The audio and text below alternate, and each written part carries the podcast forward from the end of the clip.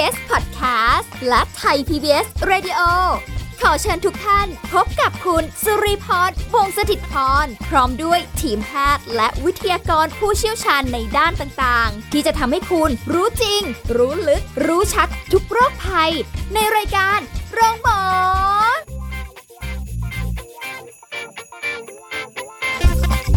วัสดีค่ะ คุณผู้ฟังค่ะได้เวลาแล้วนะคะกับรายการโรงหมอค่ะ พบกันเป็นประจำนะคะ ในทุกช่องทางที่เราเจอกันแน่นอนว่า สิ่งดีๆ สาระดีๆ ในการดูแลสุขภาพมีมาฝากกันเป็นประจำนะคะเอาละวันนี้เหมือนเดิมค่ะ สิ่งที่เราจะคุยกันก็เป็นเรื่องที่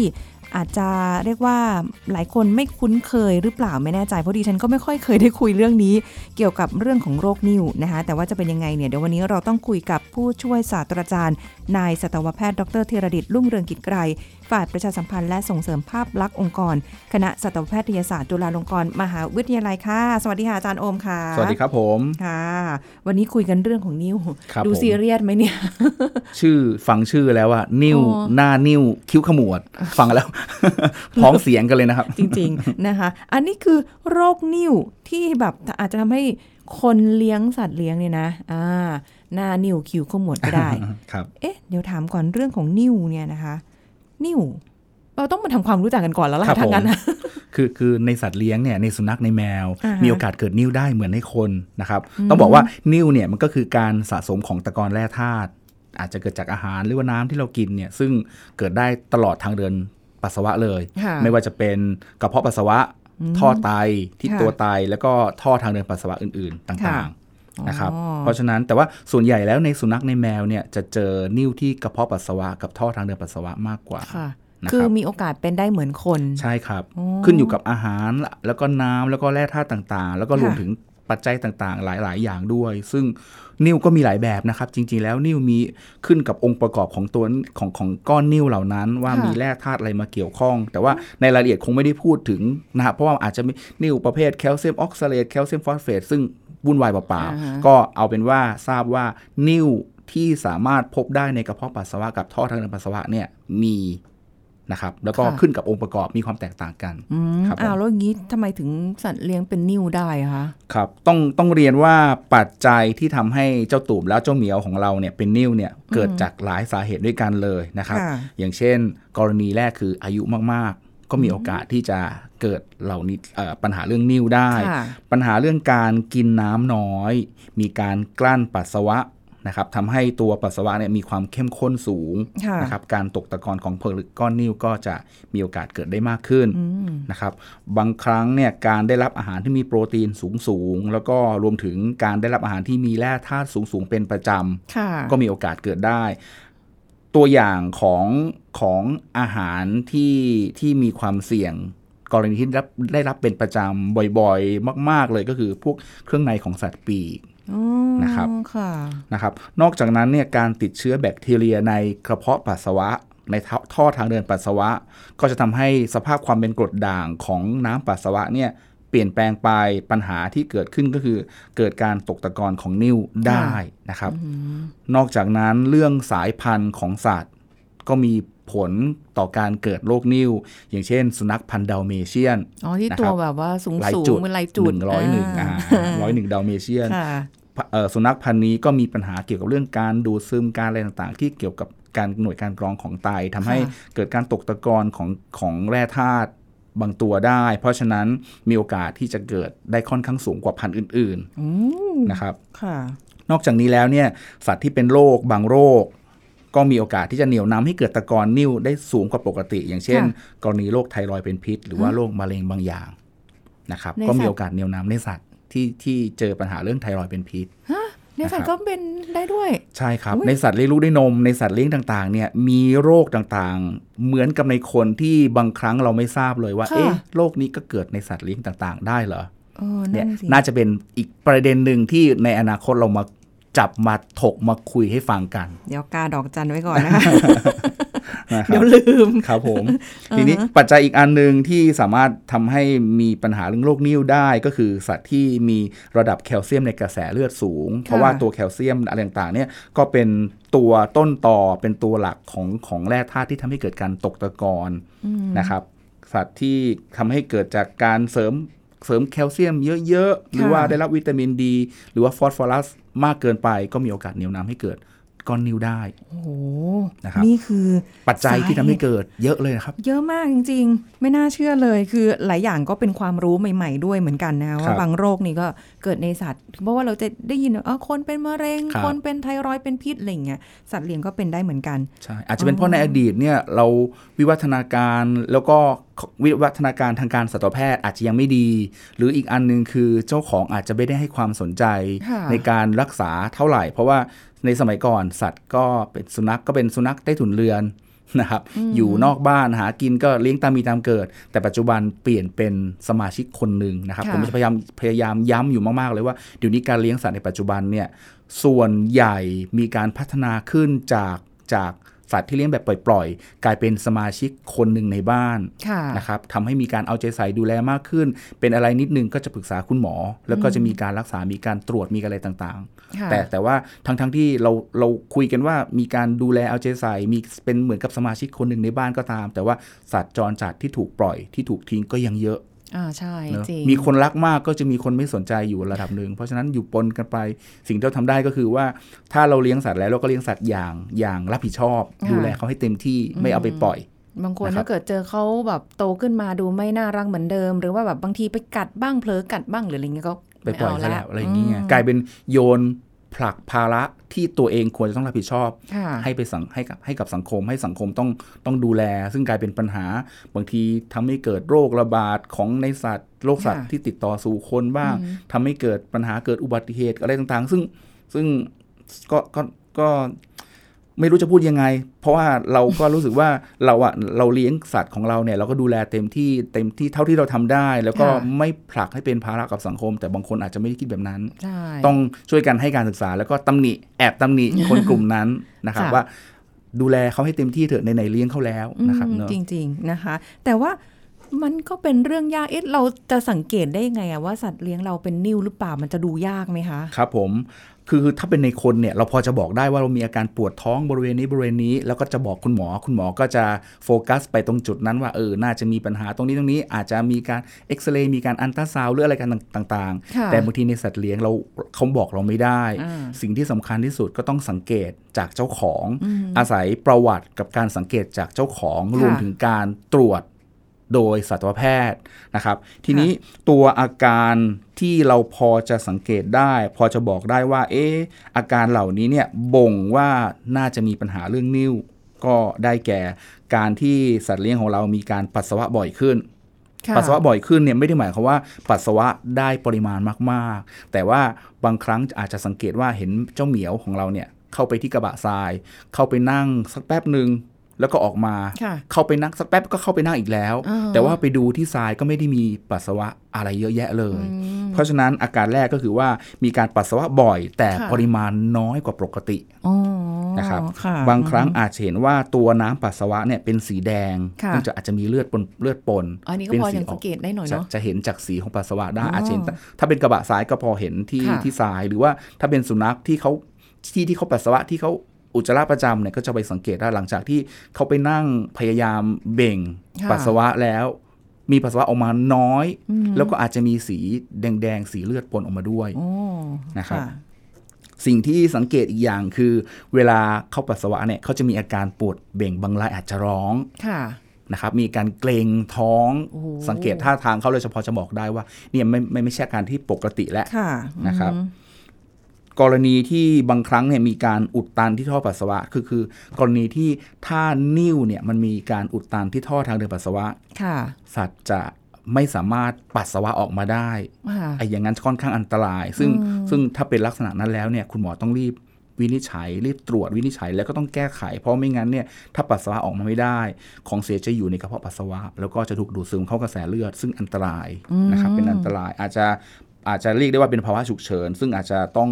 ต้องได้รับการแก้ไขอย่างทันท่วงทีเลยค่ะนะครับนอกนั้นนอกจากนั้นก็อาจจะมีอาการทางระบบอื่นๆครับ เช่นมีการซึมเบื่ออาหาร ไม่ค่อยมีแรง มีการอาเจียน หรือว่าอาจจะมีอาการหลาย ๆ อย่างร่วมกันค่ะอการการเกิดนิ่วในกระเพาะปัสสาวะ หรือในท่อทางเดินปัสสาวะเนี่ยอาจจะมีอาการอย่างใดอย่างหนึ่ง หรืออาการหลาย ๆ อย่าง หรือทุกอย่างรวมกันก็ได้อืมนะครับ เพราะฉะนั้นสังเกตตัวที่ตัวตัวลักษณะของการปัสสาวะค่ะปริมาณปัสสาวะและสีของปัสสาวะค่ะนะครับอ๋ออย่างนี้คือ ต้องสังเกตจริงๆอะเพราะถ้าใช่เกิดครับว่าแบบไม่ได้ดูอาการไม่ได้ดูอะไรเลยเนี่ย เราจะไม่รู้เลยใช่ครับโอ้โหคือเพราะว่ามันละเอียดมากอะบางบางครั้งบางเจ้าของบางท่านอาจจะมองว่า เอ๊ะวันนี้สุนัขการอ่าเขากินอาหารได้หรือเปล่า เพราะว่าการ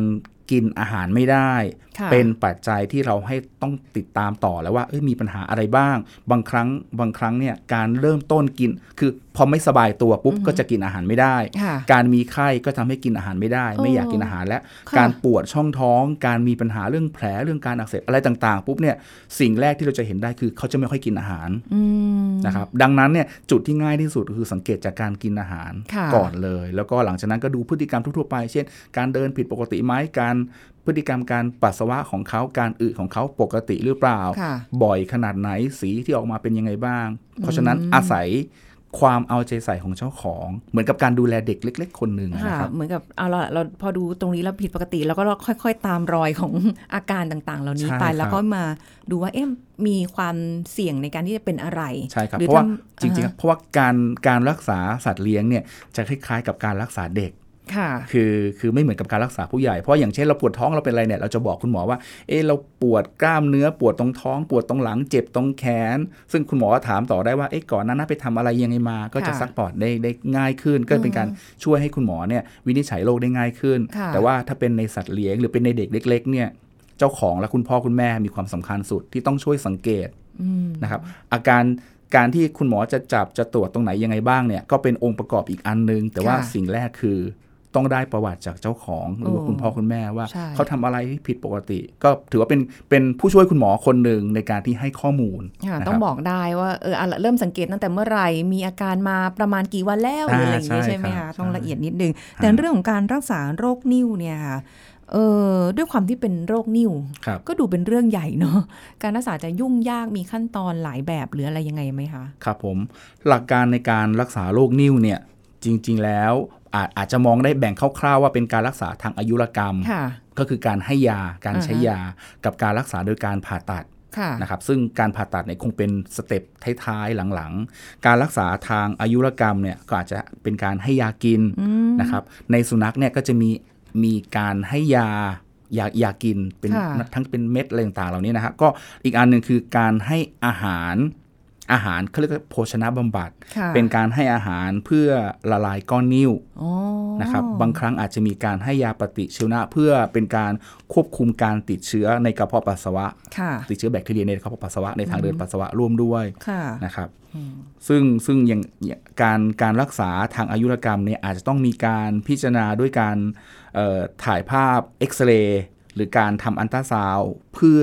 ประเมินขนาดของก้อนนิ้วด้วยโอ้เหมือนเพราะว่าคนเลยจริงครับ เพราะก้อนนิ้วมีหลายแบบ ก้อนนิ้วในในในสัตว์เนี่ยเป็นนิ้วที่เป็นเม็ดทราย เป็นเกล็ดเล็กๆรวมถึงก้อนนิ้วที่เป็นก้อนๆที่อยู่ในกระเพาะปัสสาวะค่ะดังนั้นเนี่ยเอ่อการรักษาอาจต้องพิจารณาด้วยว่าว่าก้อนนิ้วชนิดนั้นเป็นก้อนนิ้วชนิดไหน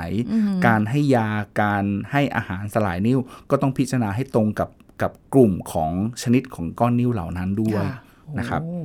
ทีนี้การ รักษาทางอายุรกรรมเนี่ยบางครั้งอาจจะได้ผลไม่ทุกตัวบางตัวที่ได้ผลก็โอเค กินยาอย่างเดียวก็เจ้าของก็เหนื่อยน้อยหน่อย ไม่ต้องค่ะมาพะวงเรื่องการผ่าตัดอะไรต่างอ๋อๆแต่ว่าถ้าก้อนที่มีขนาดใหญ่ก้อนนิ้วมีขนาดใหญ่ค่ะมากๆกินยาสลายไม่ได้ ไม่ได้ผล หรือว่าก้อนนิ้วที่ไปอุดตันท่อทางเดินปัสสาวะไอ้ตรงนั้นเนี่ยอาจจะต้องใช้กระบวนการที่ ที่สูงขึ้นอืมเป็นสเต็ปต่อไปคือการผ่าตัดค่ะบางรายอาจจะสัตว์ไม่ยอมกินยา หรือเจ้าของป้อนยาไม่สม่ำเสมอค่ะการให้ยาก็คงไม่ได้ผล ก็อาจจะต้องใช้วิธีเลือกใช้วิธีการผ่าตัดในการแก้ไขเหล่านั้นค่ะอืมซึ่งซึ่งการผ่าตัดเนี่ย ต้องวางยาสลบค่ะเพื่อจะจะเอาก้อนนิ้วเหล่านั้นออกมา ซึ่ง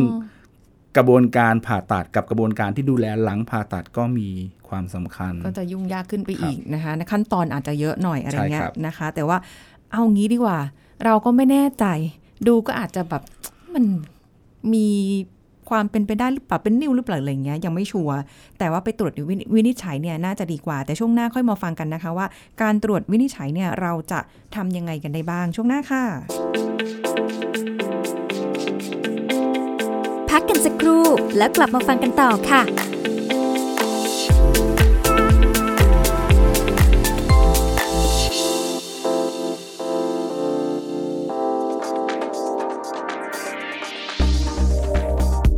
คุณผู้ฟังครับ รถเร่หรือรถพุ่มพวงเป็นที่รู้จักกันดีในแถบชุมชนนะครับ อีกหนึ่งธุรกิจที่สามารถตอบรับความต้องการของลูกค้าได้อย่างดีในช่วงกักตัวอยู่บ้าน ผู้ซื้อเข้าถึงสินค้าได้อย่างสะดวกไม่ต้องออกมาจับจ่ายซื้อสินค้านอกบ้าน สอดคล้องกับสถานการณ์ปัจจุบันนะครับที่มีการระบาดของโรคโควิด -19 เพื่อสร้างความมั่นใจให้กับประชาชนที่จับจ่ายสินค้าจากรถเร่ สามารถทำด้ด้วยการจัดเก็บ ล้างและแยกตามประเภทผลไม้ มีการปกปิดแช่น้ำแข็งสะอาด ภาชนะหรืออุปกรณ์ควรแยกใช้ระหว่างอาหารสุกอาหารดิบผักและผลไม้ เพื่อป้องกันการปนเปื้อนทำความสะอาดและฆ่าเชื้อโรคเป็นประจำทุกวัน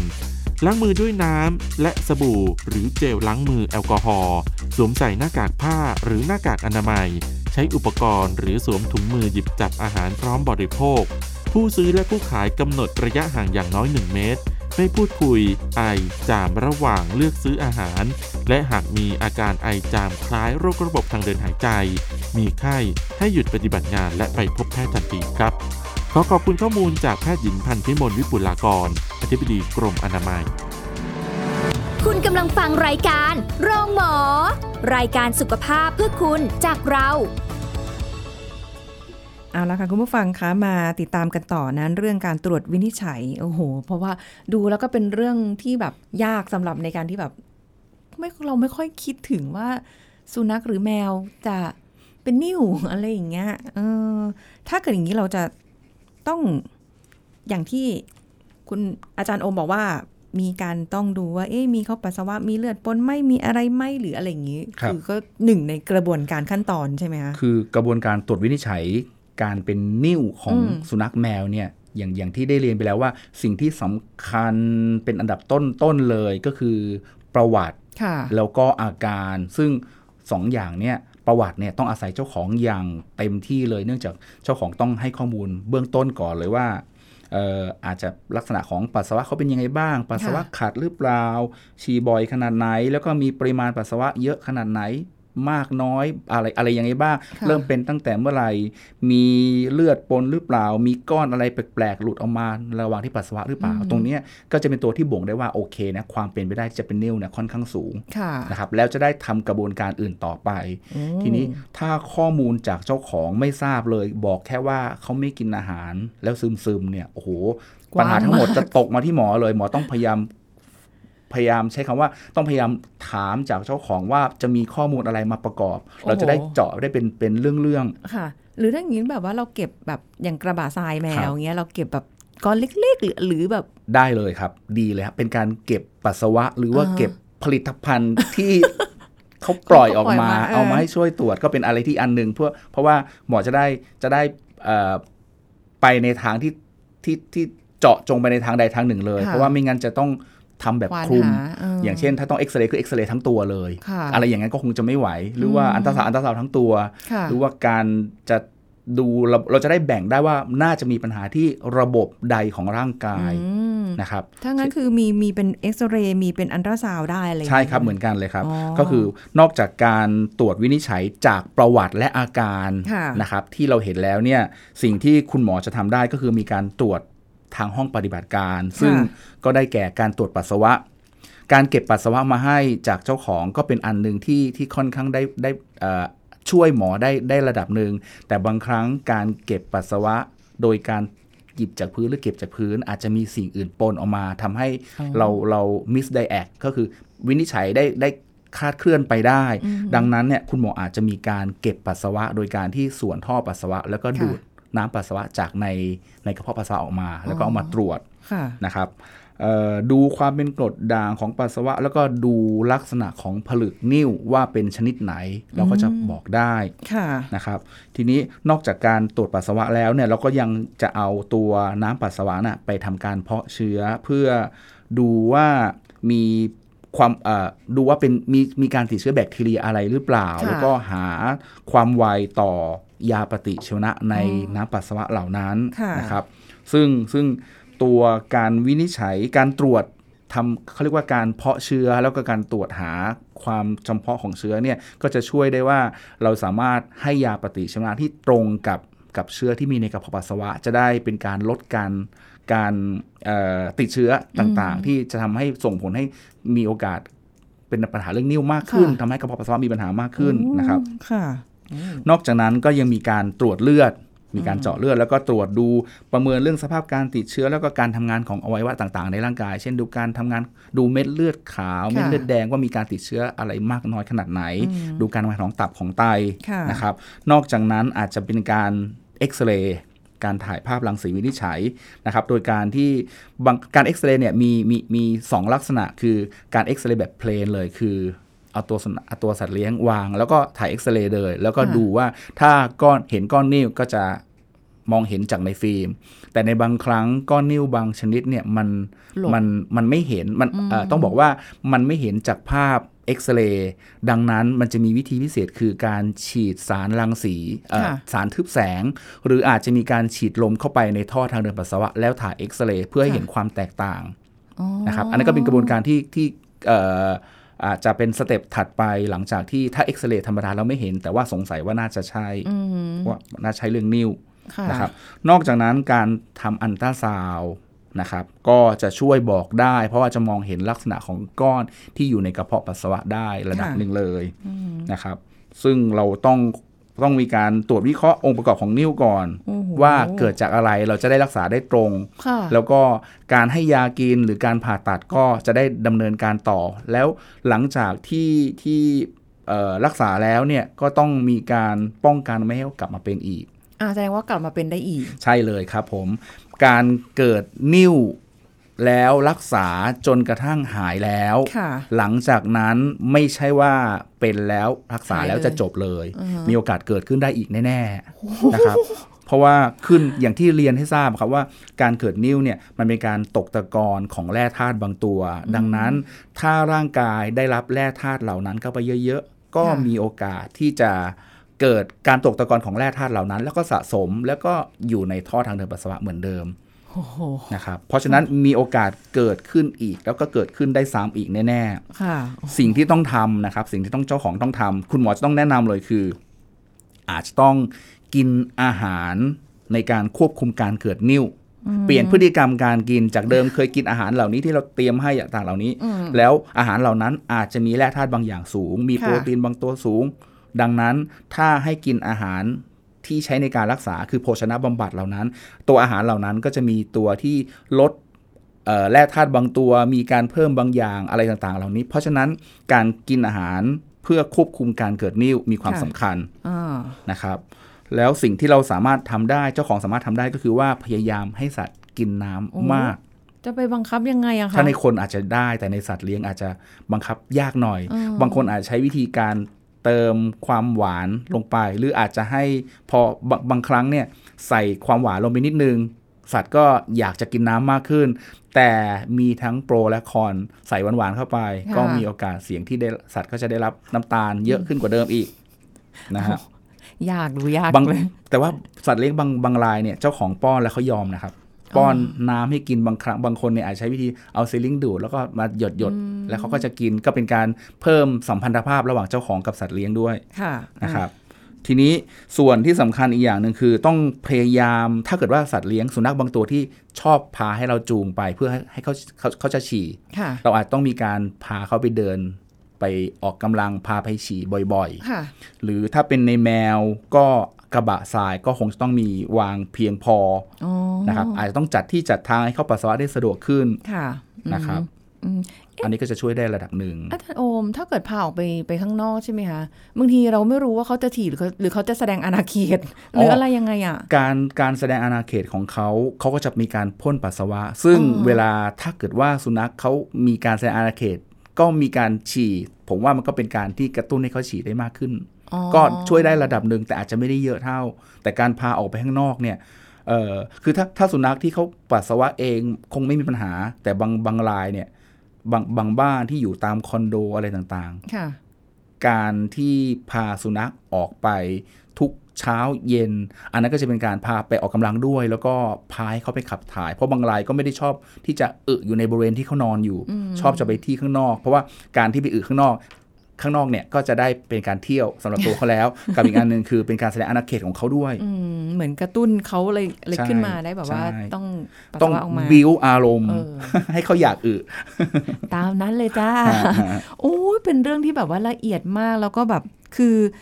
เราต้องเอาใจใส่ เพราะว่ามันมันมีความผิดปกติหรืออะไรเงี้ยมันก็ต้องสังเกตเนาะใช่ครับ เรื่องอาหารเรื่องน้ำเป็นสิ่งสำคัญด้วยครับอืมพยายามให้น้ำที่สะอาดมีน้ำสะอาดตั้งทิ้งไว้เรื่อยค่ะๆนะครับอากาศร้อนๆเขาจะได้กินน้ำด้วย เป็นการกันปัญหาหลายๆอย่างด้วยค่ะน้ำก็ต้องสะอาด เพราะว่าบางทีถ้าช่วงเวลาฝนตกอะไรเลอะๆต่างๆ ก็คงต้องระมัดระวังด้วยว่า เอ๊ะ จะมีอะไรสกปรกเข้าไปหรือเปล่าอืมจานชามก็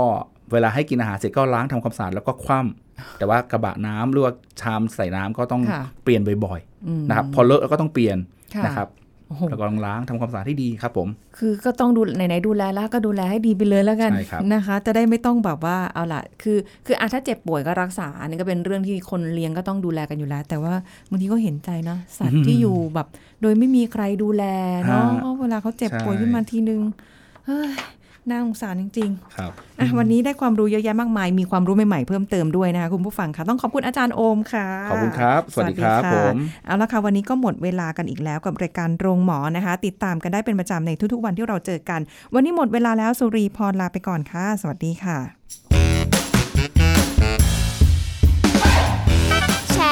พูด บอกต่อ กับรายการโรงหมอได้ทุกช่องทางออนไลน์ เว็บไซต์ www.thaipbspodcast.com แอปพลิเคชัน Thai PBS Radio Facebook Twitter Instagram Thai PBS Podcast และฟังได้มากขึ้นกับพอดแคสต์โรงหมอ ที่ Apple, Google, Spotify, SoundCloud และ Podbean ทุกเรื่อง ทุกโรค บอกรายการโรงหมอ